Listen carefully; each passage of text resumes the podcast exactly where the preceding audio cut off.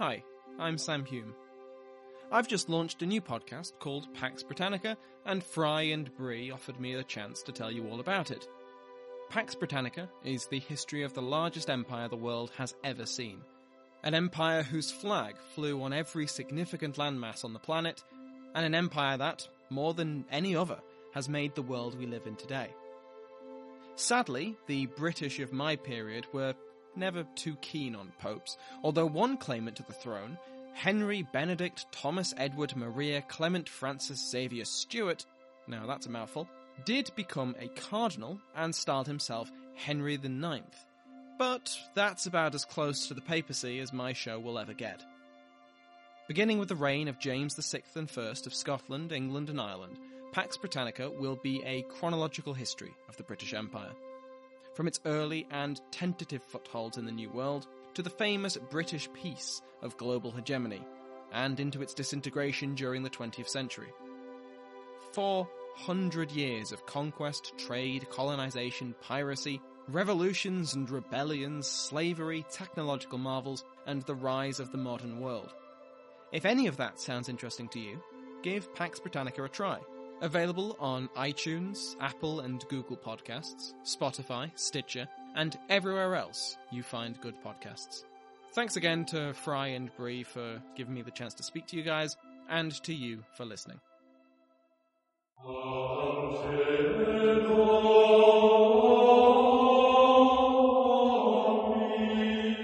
Hello and welcome to Pontifex. I'm Fry. And I'm Brie, ranking all of the popes from Peter to Francis. And this is episode 35, Pope Sylvester the First. Ooh, Sylvester. Uh, yeah, this is a big one. We are in a pretty substantial time period here. Like, um, if we were to ask people, anybody who knew anything at all about the early church or history at this time, and we said, what do you know about the early church? The thing that they would tell you is the thing that happens in this papacy. So. Oh man, look, I just woke up and I am blinking really bad. Well, here, I'll give you a hint. It's the thing we're going to dedicate a whole episode to next week. Oh, it's the council. It's here. We've made it. We have actually made it to the Council of Nicaea, guys. Like, ah, so this is, I think, our first major Pope milestone since Peter in, in that sense. You know, I had a lot of people who have wrote in and they've said, can't wait till you get to the Council of Nicaea. So we are here, but we're going to cover it in way, way, way, way, way more depth next week. So if you're a little bit disappointed that we just kind of brush it this week, there's a reason. It gets a whole episode of its own. But before we can get into that, we must go to confessional. Oh no. Mm-hmm. We haven't done this yet. We have not done this. This is our first confessional. So bless me, Father, for I have sinned. It has been 35 episodes and I have made no confession. So this is my first confession. And that confession is that on episode 30, I mistakenly said that Babylon was in Iran when it is supposed to be Iraq. And the worst part of this is in my notes, it actually does say Iraq. It was just my tongue that decided to deviate. So, thank you to Lyndon B. Johnson for catching this mistake, and hopefully the Father will forgive us. In nomine Patris et Filii et Spiritus Sancti. Amen. With that done, now we can actually jump into uh, Pope Sylvester, so let's get at it. Pope Sylvester was born in San Angelo a Scala in Avellino, which is the Campania region of southern Italy.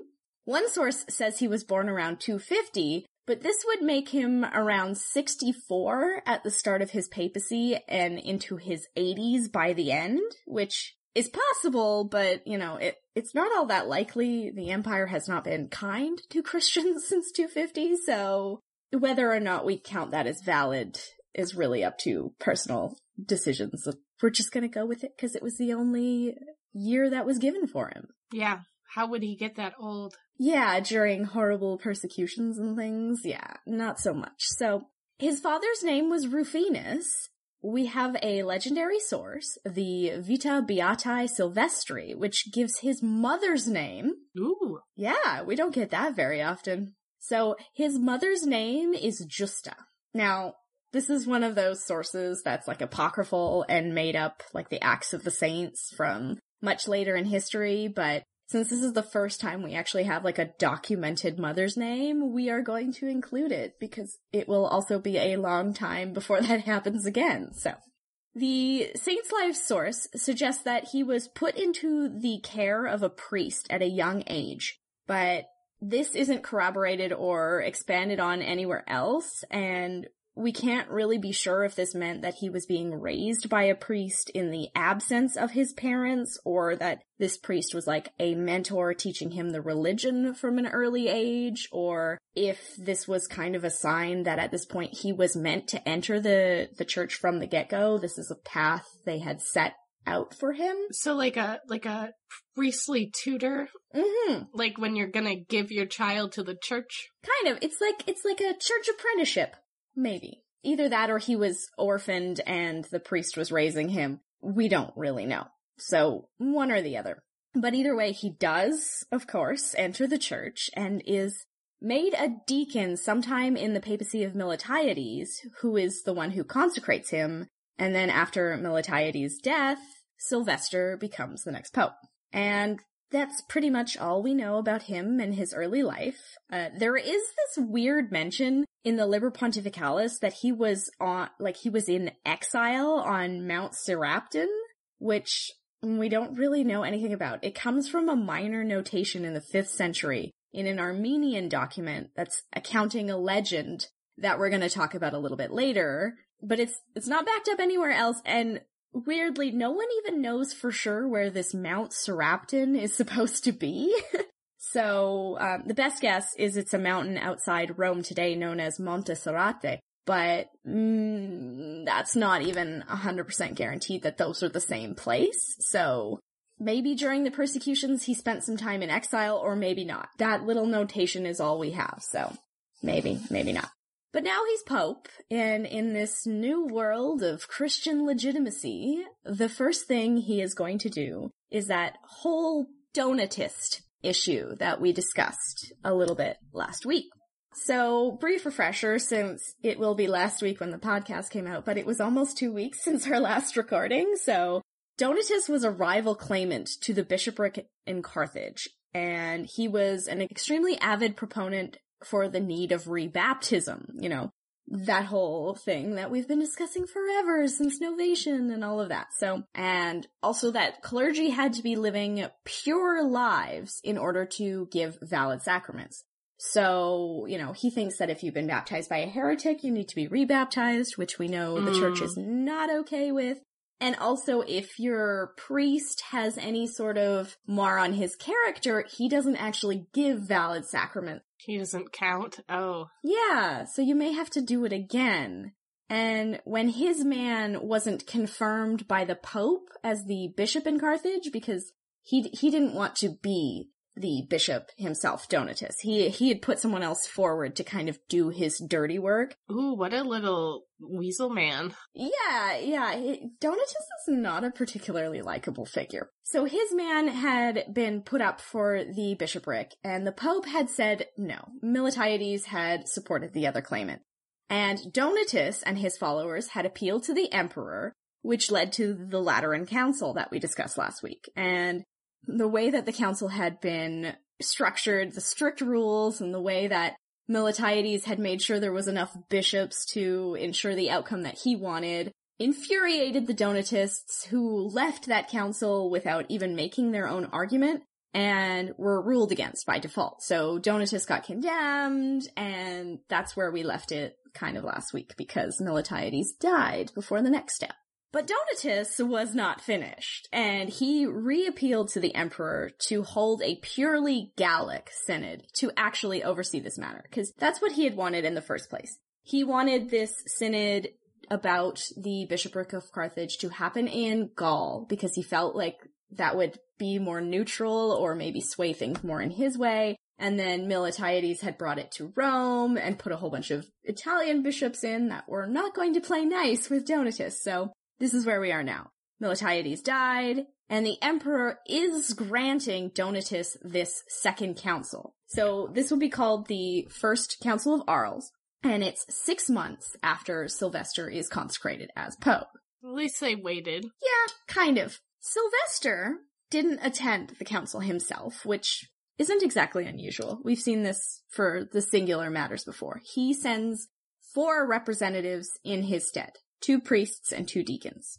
We don't really have any personal account here of what Sylvester's own views were about this whole Donatist issue, but since we know that he was a follower of Miltiades and he's the next pope, then because this council in Arles also decides to rule against Donatist despite his best efforts to stack the deck in his favor, we can assume that this is what Sylvester would have wanted. He he's clearly an anti-Donatist, even though we don't have any sources saying so. The council in Arles affirms the condemnation of Donatus, and both the church and the emperor take measures to suppress the Donatists after this moment as a whole. You know, I guess the emperor's really annoyed that he keeps getting petitioned by these guys to hold a council to say the same thing that the other council has already said. But the Donatists will break away from the church and continue to have a pretty strong presence, especially in Africa, for another 200 years. And of course, they're going to continue to set up rival bishops in Africa, and there's going to be that ongoing schism. So we're not quite done with that, but Sylvester has allowed this council to proceed. It has condemned Donatus again, and they're just going to move forward as if these people are dealt with. So now, moving into the rest of his papacy, we, we do need to say that covering the rest of his papacy is, is a little bit of a challenge because a lot starts to happen at once. And we're gonna have to like break it up into little chunks for everything to make sense. So you're gonna have to bear with me as I try to cover this in some kind of narrative because, you know, this is all happening at the same time and we're gonna do a little bit of jumping and we're gonna, we're gonna save some of it for next week and, and so on and so on. So the first thing I want to talk about with Sylvester is the Liber Pontificalis.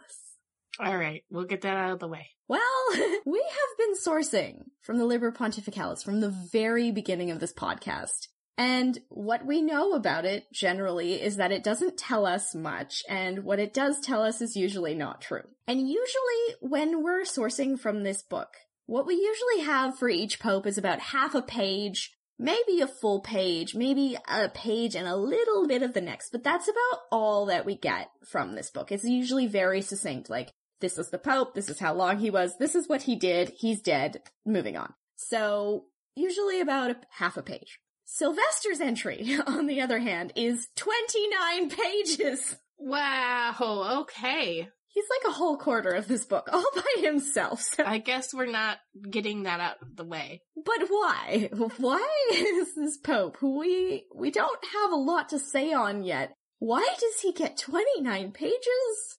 Well, mainly because his entry has very little to do with him at all. Oh. It's mostly just a cataloged list of all of the gifts that Emperor Constantine bestowed on the church at this time. Oh, it's like a begetting, but with presents? Mm-hmm. So it's basically uh, everything that, you know, all the churches that were being founded in conjunction with Constantine, because he built a lot of churches at this time, and then all the gifts that he used to fill these newly built facilities, the money that it's worth.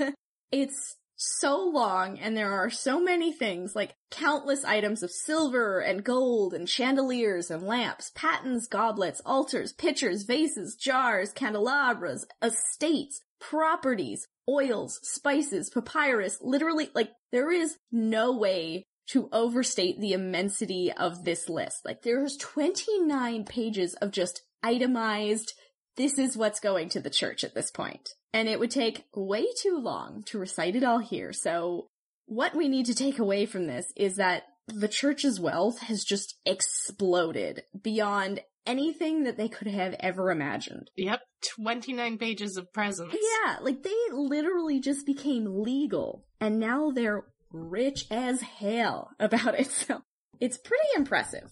But what is important about this, and, and that we will discuss in at least a little bit more detail, is the foundation of the major significant churches that are happening at this time in Rome. Because these are a lot of the churches that we still have. You know, it's, the, these are going to be the marks of distinction for the church for, for hundreds and hundreds of years. So it's also important to note that it's said that these churches were in large part being founded by Constantine.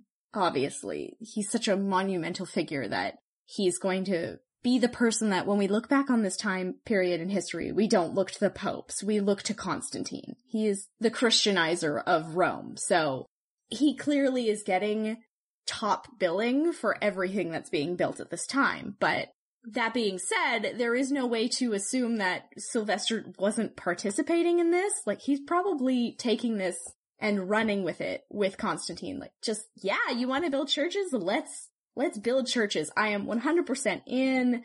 I'm participating. You know, he's just absolutely going to be overshadowed by, you know, giant of history moment. So, the most powerful man in the entire Western world, arguably, is showering the church with gifts and wealth and new lands. So, yeah, most of this goes to Constantine, but we're going to credit Sylvester with it a little bit.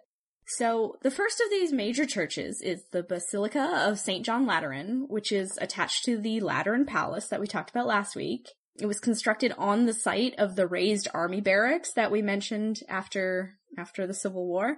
And if you're going to the Lateran Palace in Rome today, this is likely the first part you will see. It's as as you come up on it, you're going to see the basilica more than the palace.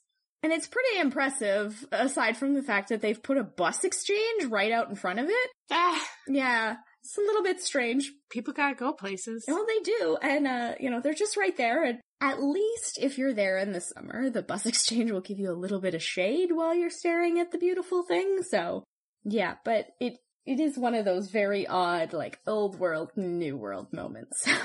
um, and then we have the Basilica of Santa Croce in Jerusalem, which was constructed for the relics of Jesus' passion. And the floor of this basilica is covered in soil from Jerusalem. This is also still there. And then we have the original St. Peter's Basilica on Vatican Hill that he started at this point. So this is now called the Old St. Peter's and has been replaced, of course, with the new St. Peter's, which is there now on the same spot since, you know, burial place of the apostle.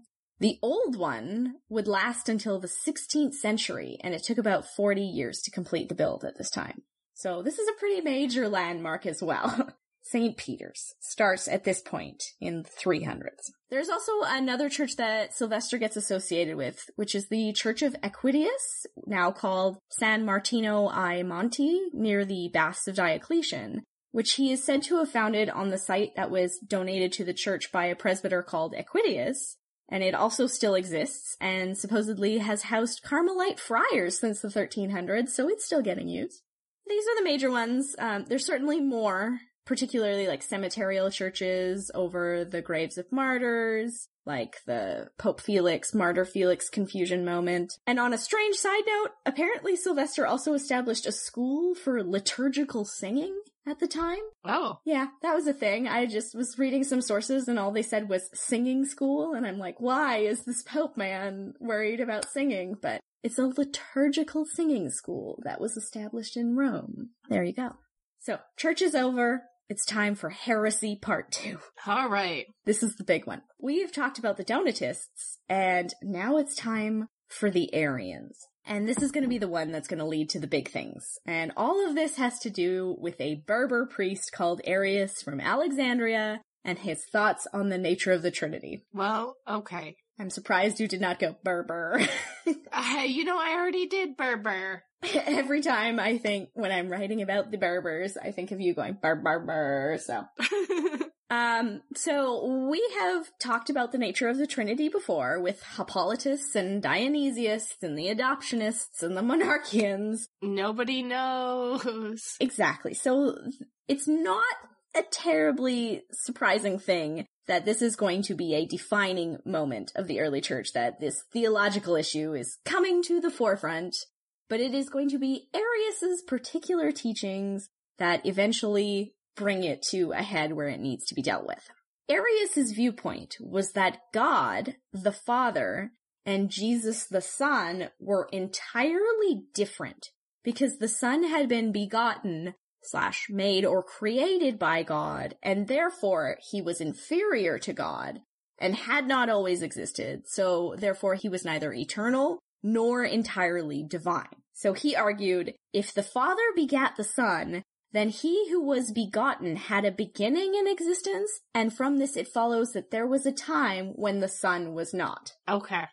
this is all very esoteric, but it is a huge problem for the church. I bet you, you know, you know that feeling when you're going to sleep and you just have like a nagging thought. Yep. This sounds like one of those. Oh yeah, and it is the nagging thought that would be heard the world over. So, um, you know, the, the church has more or less adopted the view that Hippolytus had presented, which was, if we need to refresh our memory, is the, where the logos, which is the divinity or the word, is Christ, so that when the Bible says, in the beginning was the Word, and the Word was with God, and the Word was God. This is John 1 1. Christ as eternal and as God. So this is kind of what the church has said. And now Arius is going, hmm, hang on a sec. So, and the chief supporter of this Trinitarian viewpoint that the church has actually accepted, this, you know, old Hippolytus viewpoint at the time, is a man, the Bishop of Alexandria, called Alexander, and his protege, Athanasius, who is going to be a major, major figure in the history of the church. And uh, in the near future, we are going to have to cover him in so much depth. So he's getting a special episode. He is getting interludes in all future episode. And if you are a listener of Totalis Rankium, you've already heard a little bit about him, and this won't be a surprise. But if you have not heard of him, uh, tease, tease, tease, this is a man who will be with us forever. Forever. Five ever. I'm still writing about him. Oh, you're so far ahead. Yeah, I'm currently working on like Pope 41 and yeah, there's there's still more to talk about. But right now he's just the protege of Alexander, who is the Bishop of Alexandria, and he's our main figure here. He is able to use his position in Alexandria to have Arius, this theological heretic, basically, stripped of his position on the account of saying that Jesus was not God, and clearly that is heresy. So, however, the discussion is now out there, and people are starting to ask themselves if maybe Arius was right. After all, everyone knew that God had created or begat Christ, so how exactly was this to be reconciled? You know, this is an idea that is starting to have support even among some prominent bishops to the point where, especially in Alexandria, this is threatening to factionalize the church, the Arians versus the Trinitarian. Something needs to be done. This, they need to look at this issue in a lot more depth and Constantine, who has been, you know, supporting this religion quite seriously, he's looking to use Christianity as his unifier for his empire. And so when he looks down and sees all the cracks of the religion now and the fact that this issue, this Arian issue is becoming a problem, that's not going to be easy to use it as your unifier. So this needs to be sorted out once and for all so that no one argues about this anymore at all. So a council is called. And this is the church's first ever ecumenical council to be held in Nicaea, Bithynia, which again is in modern day Turkey, to be held on May 20th of 325. We've made it. We're here. We're here. So let's talk about the actual council, um, briefly, because next week it gets its own episode. The ultimate outcome of the council on the issue of the nature of Christ was what we will call the homoousios outcome, which is the Greek word for of one substance or that word that we saw Dionysius of Alexandria use back in episode 27, consubstantial. This is the traditional Trinitarian viewpoint, which meant that Arius and the Arian viewpoint of a lesser, not so divine Christ begotten by God was wrong and condemned.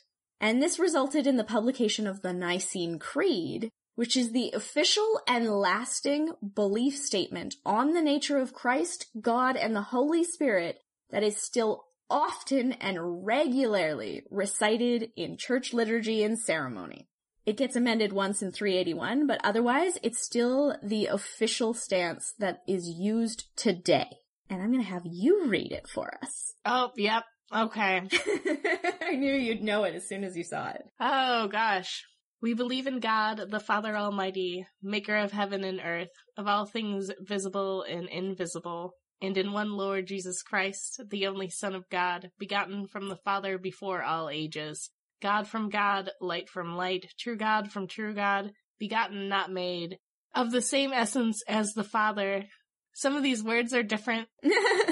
well, I mean, they, they changed it in 381, so we'll look at that as well, um, in a, in a future episode. But yeah. Then it all makes sense. For us and for our salvation, he came down from heaven. He became incarnate by the Holy Spirit in the Virgin Mary, and was made human. He was crucified for us under Pontius Pilate. He suffered and was buried.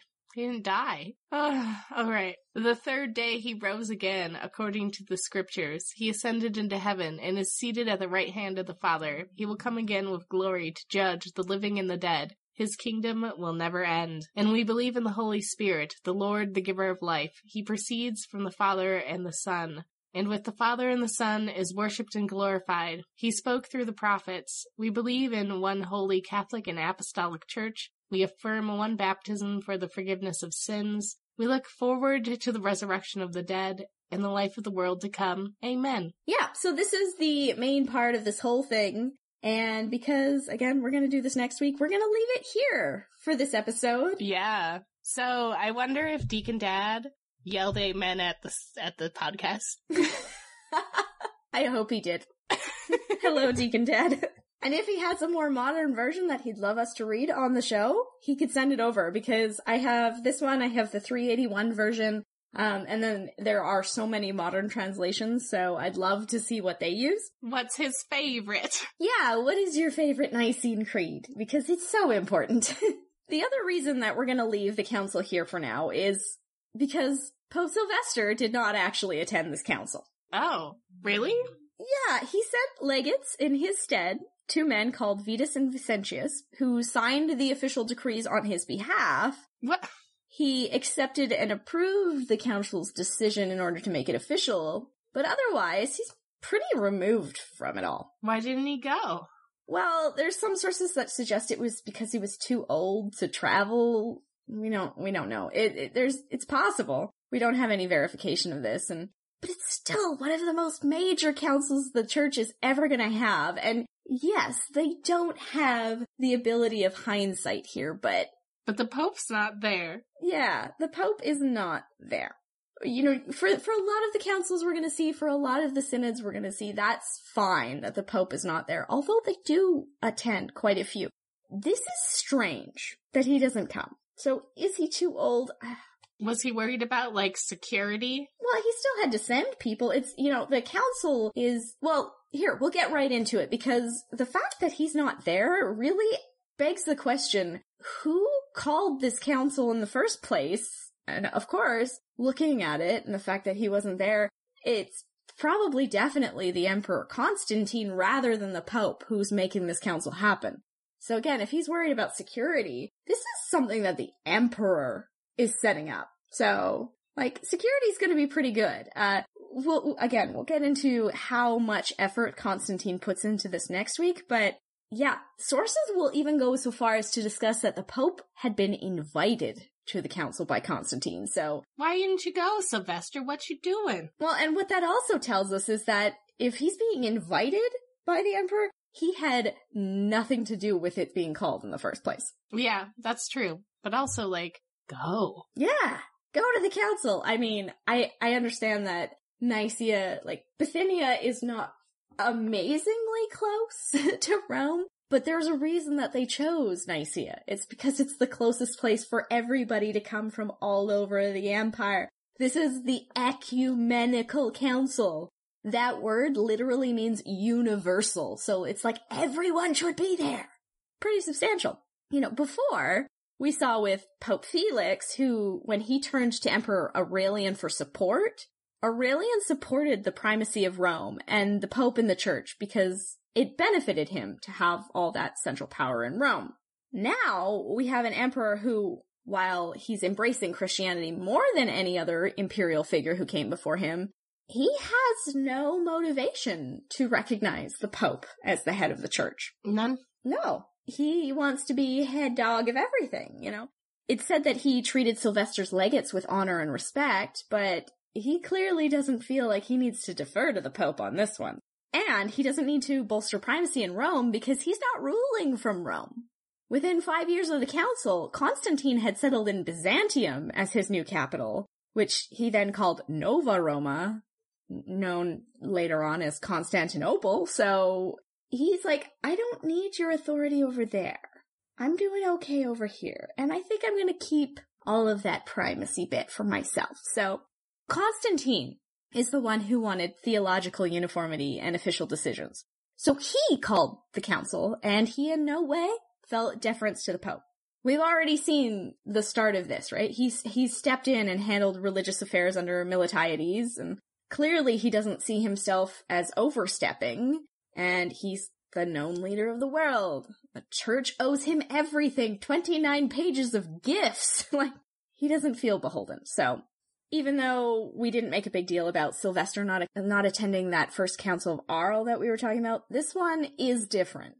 This his not being there sets a pretty strong precedent for imperial interference in the church. Even if he does agree with what came out of the council, it's not good. And this is a historian's perspective that we see as fairly distinctive and significant when we look back on it. Maybe they didn't see it this way contemporaneously, uh, we know for a fact, for a long while after this council, Christian writers and historians didn't see it the way we're talking about it now. They're not going, why didn't he go? and we, we know this pretty much because we have an absolute slew of legends from after Sylvester's death till about the 8th century that come proliferating out at this point to paint Sylvester and Constantine as having this like extremely close relationship, like best bros type situation. So we're going to get into some legends. so one of the first legends that we start to see in the 5th and 6th centuries are looking to address the concerns that the later church was starting to see with this idea of the emperor having called the first council and having the Pope be relatively hands off. So sources begin to show up that argue that no, no, no, the Emperor and the Pope came together to call this council and Sylvester did the bulk of the work to decide how it would be run. He he chose the bishop who would preside over the council, a bishop called Hosius, who we will definitely see again. And it was he who set out the details. You know, Constantine's the bystander. So there's a lot of those kind of things that come out. But the most important legend to come out of this period began in the Symmachine forgeries of the 6th century, called that because they were written in the time of Pope Symmachus. And they were written as a way to support certain ideas that had recently been presented about papal supremacy by Pope Gelasius in the 490s. It is also a legend that is referenced in the life and acts of Blessed Sylvester, and even Gregory of Tours from the 580s, which, by the way, I can't wait to get to him. He is ridiculous as a source. like, if we think the Liber Pontificalis is full of nonsense, just wait. And by the 8th century, it was officially being constructed as what we will call it, the Donation of Constantine. So this legend tells us that Emperor Constantine had leprosy. Okay. Not good. No. Which then Pope Sylvester cures him of when he administers the baptismal rite. And the emperor is so overwhelmed and grateful to the pope that he officially and loudly confirmed Rome's primacy across the whole empire, east and west, Rome over Antioch, over Alexandria, over Constantinople, over Jerusalem, over all spiritual matters and forms of worship, and that even the pope was supreme above himself. So he had leprosy, Sylvester cures the leprosy and he's going, clearly you are a god on earth here and I bow down to you. In this recounting, Constantine resigns his imperial status. He gives up his robes and his crown because I am so beholden to you, Pope Sylvester, that I want to be a papal groom. I want to walk before your horse and guide him and serve you. And then, and only then, did the Pope grant him his crown back out of goodwill, but that this inspired Constantine to leave Rome and rule from Constantinople because now all of Rome would be governed by the spiritual supreme of the Pope. So, no, I give you my crown. Oh no, Constantine, that's quite okay. You can be emperor. Well, then I must rule from elsewhere so that our powers don't interfere. Ridiculous. It says a lot in a short story, you know. And this is this is what was quite proliferated at the time. The most important takeaway here is that Constantine is recognizing the absolute authority of the Pope and his ability to make and unmake temporal power. Historian Norman F. Cantor says of this story that, quote, the doctrine behind this charming story is a radical one.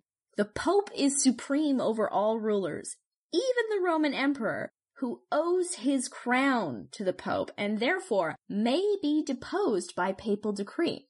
So we can definitely see the intention behind these legends. Then, you know, by writing this later in history, they're associating it with this inception moment of the Christianization of the empire, with the open acceptance of and submission to the Pope as ultimate authority, and this will give all of those later popes a very strong precedent to argue for their power over the power of all the other rulers. So when they start coming up against kings and other emperors who think that they know better, the popes are going to look back and say, no, look at this donation of Constantine. I mean, he was one of the greatest rulers of all time, and even he understood the power of the Pope. So, clearly this is used to their advantage quite significantly later in history. Unfortunately, or maybe fortunately, however you look at it, by the 15th century, this legend was proven to be completely forged, with the quote unquote official donation of Constantine having been drafted in the 8th century as a tool to reinforce Pope Stephen II's influence in his appointment of Pepin the Short as the King of France. This is also how the Pope will acquire the Papal States territory, but hey, that is so far in the future, so. And we also know through Eusebius that Constantine wasn't actually baptized by Sylvester because he doesn't get baptized until his deathbed, um, and he will be baptized by Eusebius of Nicomedia, not the same Eusebius that wrote the thing down. However, throughout the whole of the medieval period, up until that 15th century marker, this document, the donation of Constantine, is constantly cited as a foundational text by which the church justifies its power and influence over kings and emperors. And you can really see why. You know, he's being given, the Pope is being given the imperial throne, the absolute power over everything. It's the biggest legitimizing boost that the papacy could have possibly ever received at a time when it could be looked back as an age-old precedent to be unchallenged by medieval monarchs. He may not have attended the council, and that sets a bad precedent, but this legend that appears about him sets a pretty good precedent for future popes. But we're not completely done with legends yet, because there, there's a couple more that link Constantine and Sylvester together. This one seems to exist outside of the influence of the donation of Constantine because it has similar themes, but it doesn't work with the knowledge of the other story, so this one comes from Giuseppe Pitre, a folklorist who collected Sicilian folklore tales, and this one's called Lu Santu Papa Silvestru, which tells us that Emperor Constantine, who who in this set of folklore is, is Jewish, not pagan or Christian, is considering taking a second wife. And he comes to the Pope to discuss the matter, and Sylvester says, um, no, that's not a thing you can do. The church is not about these second wives things. None of that. No. So Constantine gets very angry and he threatens the Pope to give him his way. But Sylvester calls on God to witness the incident and escapes into the woods before Constantine's men can do any harm to him. But not long after the Pope's escape, Constantine gets extremely sick and is likely to die. God's divine judgment, you know, here. I guess. And while on his sickbed, he starts to have fever dreams and visions that make it clear to him that the only way he's going to survive this illness is to reconcile with the Pope. So Constantine desperately sends out messengers to find out where the Pope is hiding and bring him back. And they, they do, and they find Sylvester living in a cave, and he shows these you know, messengers who've come to find him. He shows them a series of miracles and converts them and baptizes them before he follows them back to Constantine, who he also reconciles with and baptizes and so heals. So that's an offshoot story. And, and then we have the legend of Sylvester slaying a dragon. Yeah. have you heard this one? Um, I know that that's a thing. In this legend, you know, Sylvester slays a dragon and resurrects the people that the dragon had killed. And this is why we will often see images of Pope Sylvester with a dragon. And the reason that this is a thing is it comes from that golden legend, which we've talked about. You know, all of those crazy stories about saints living lives full of crazy miracles and fantastical events. So, and we actually have this one fully quoted, so I can read it to you.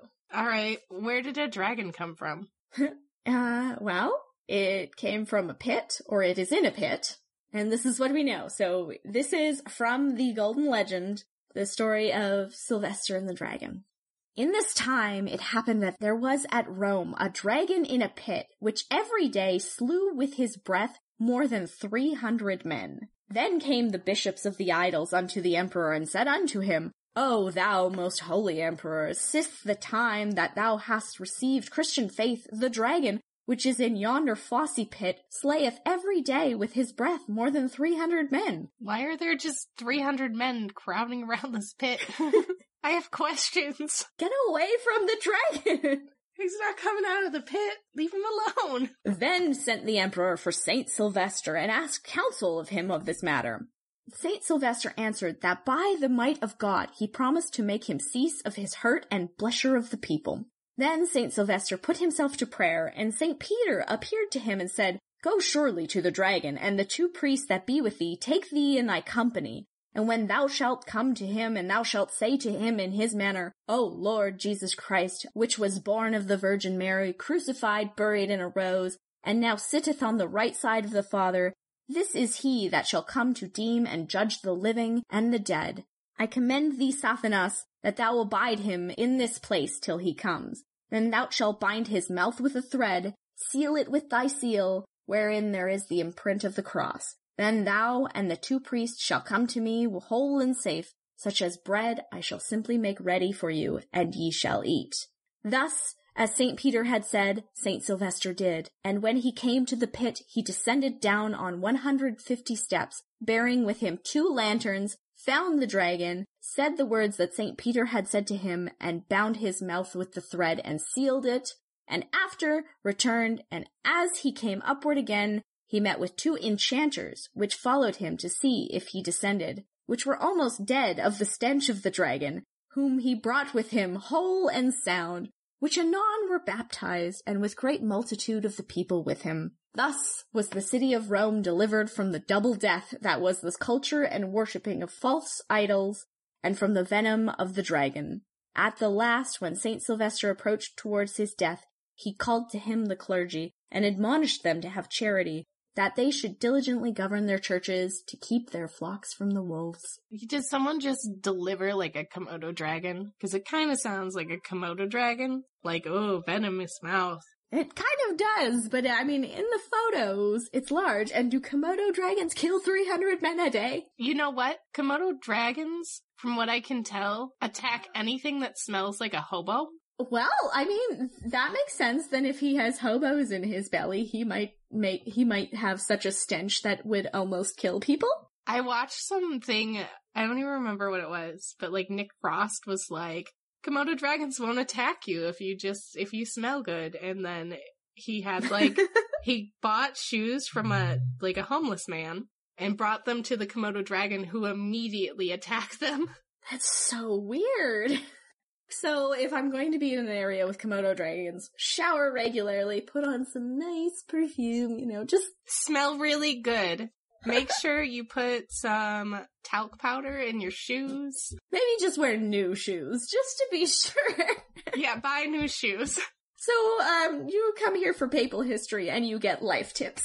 How not to be attacked by a Komodo dragon. I mean, that's important. I learned this from Nick Frost, so I don't know Hmm. how. Yeah, might be a little bit sketchy, but hey, you know, try it out and let us know. No, actually, don't. Don't, Don't do, do it. that. don't please Don't don't, do that.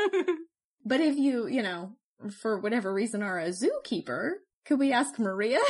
Maria doesn't keep the animals. She only does like donations and accounting. oh, okay. See, I just knew she worked at the zoo. That's she, all I knew. but she so. does money stuff at the zoo. The most boring of zoo jobs. So those are the legends of Pope Sylvester. And then he dies on December 31st or shortly before.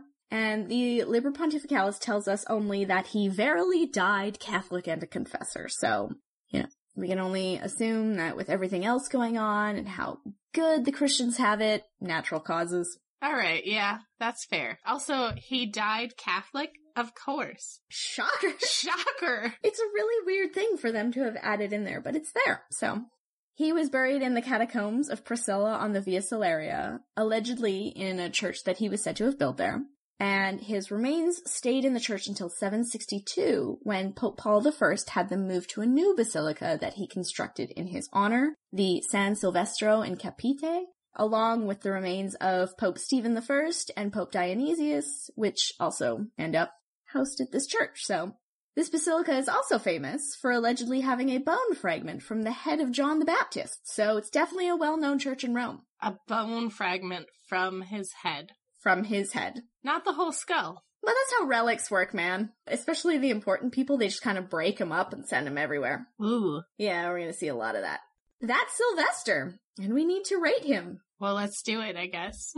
Papatum infallium. Uh, this is the beginning of the Christian Roman Empire. Christianization has grown to its current absolute height of legitimacy, uh, its influence, and its wealth for the Roman world at this time. This is higher than it has ever been.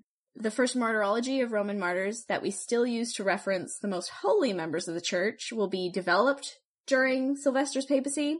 Uh, the church's first ever ecumenical council in history took place and took the official stance on the nature of God, Christ, and the Trinity. The Nicene Creed echoes right to the modern day, as we said. First official establishment of the divinity of Christ. That's huge. That cannot be understated for this round. Papatum infallium. This is huge points.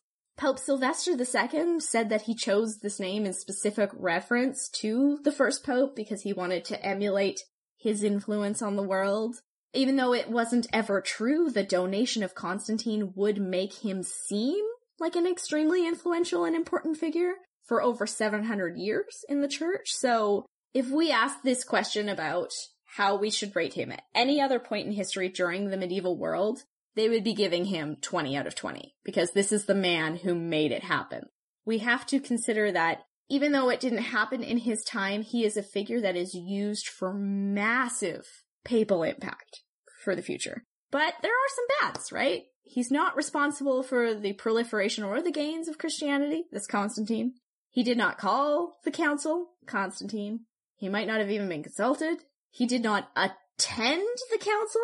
No, he he's just sort of here and things are happening. Yeah, so we this is where we need to make a judgment call over whether we think it's necessary for the pope to have a first-hand role here. They're they're often not going to attend councils and synods that we see, but like ecumenical councils, man. He didn't even go. Yeah, exactly. And and the last thing bad that we need to consider here is that he was existing in a time with an emperor who did nothing to help with papal primacy. So, like we said, he gets the credit of doing that from the legend, but not necessarily in real life. So, he doesn't he doesn't get validated as the head of the church at any point during his papacy. So, No, if anything, Constantine. Yeah, so it's one of those things that we have to look at and go, we have to consider the impact of the legend.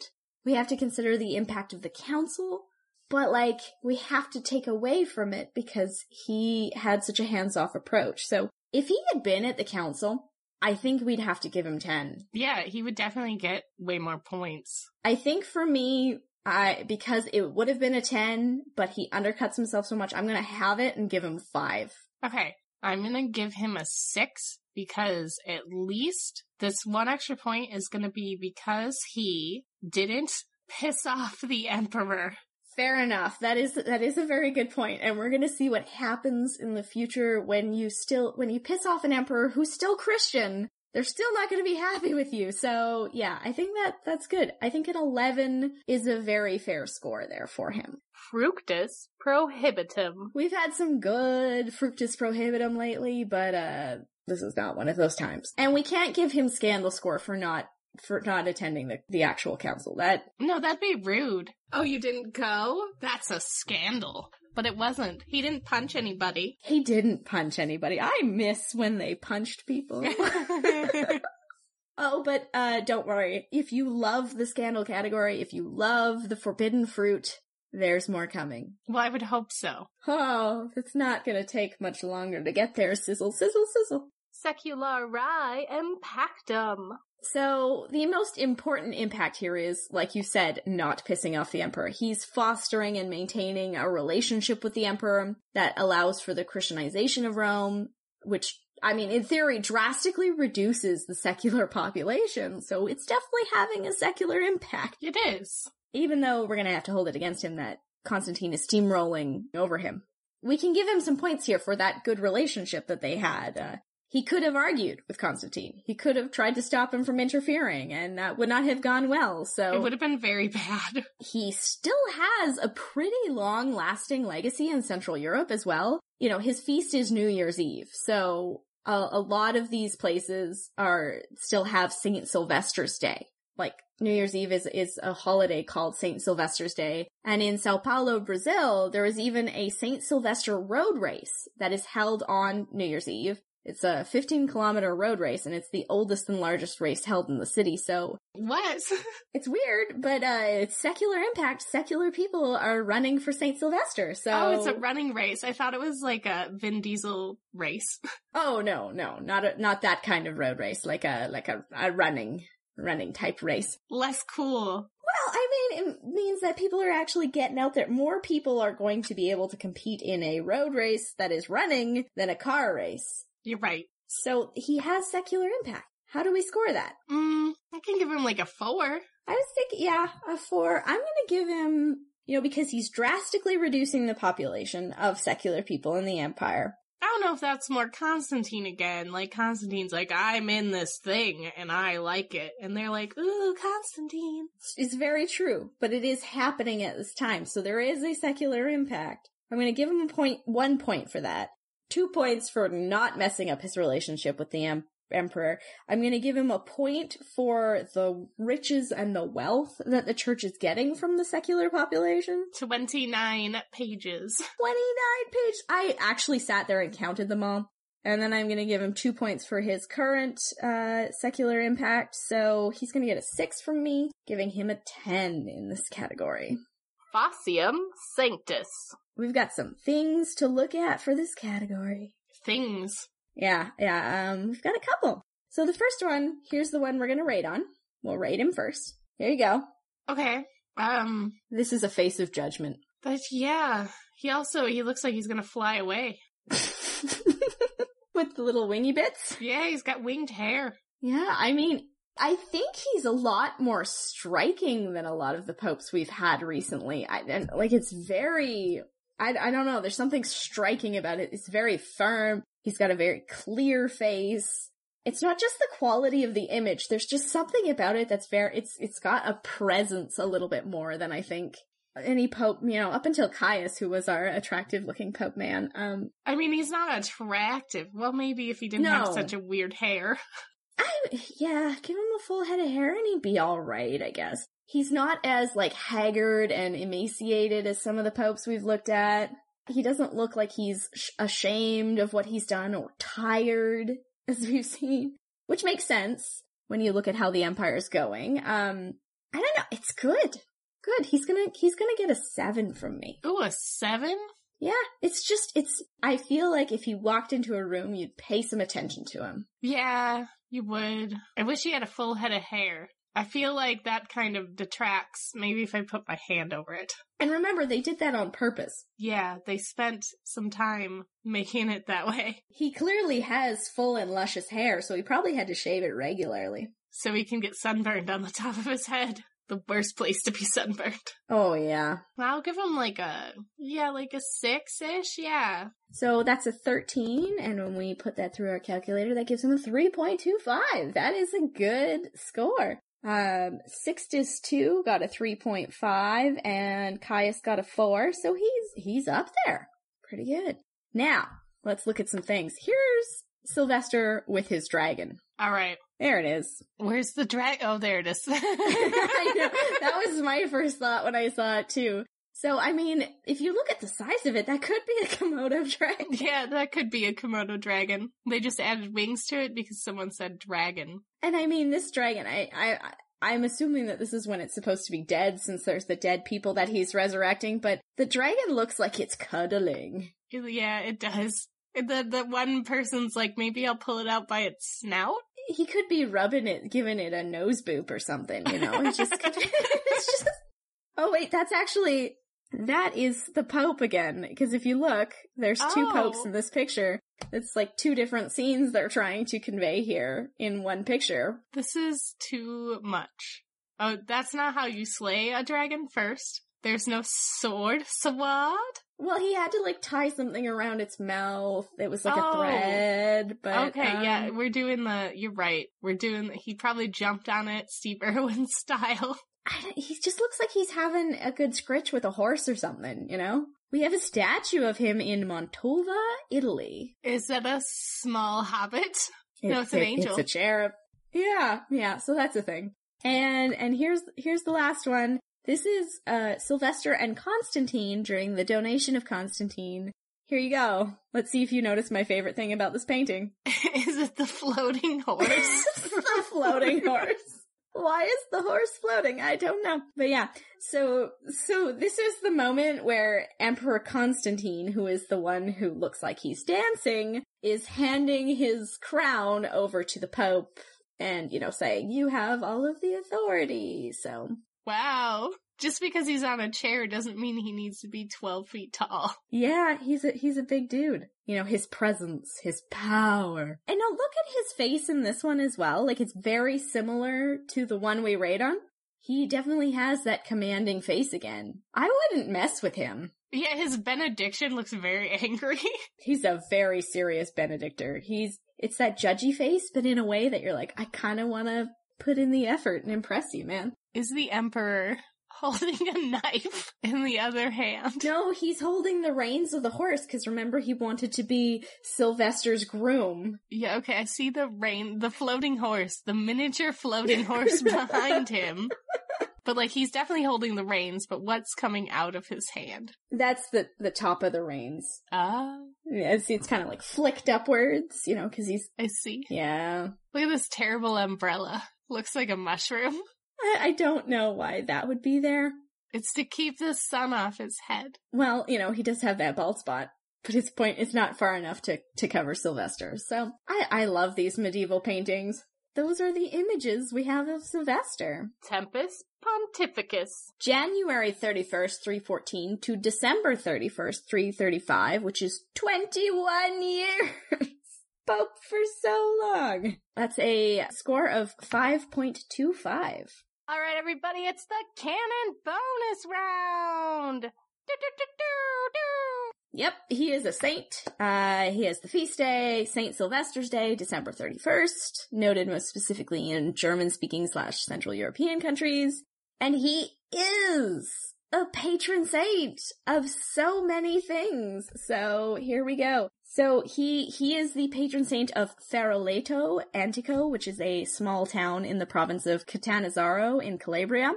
Patron saint of Benedictine monks, specifically the Sylvestrine congregation of the Order of Saint Benedict, which the founder of the order is also called Sylvester, also known as Saint Sylvester, but still Pope Sylvester is is their patron saint. And he is the patron saint of Nonantola in the Po Valley in Italy, so lots of places like Saint Sylvester. So total score is a respectable 30.5.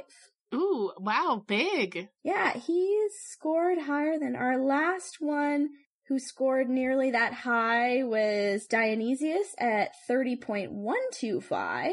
And the f- person who last beat him was oh Calixtus. That's a fair ways back.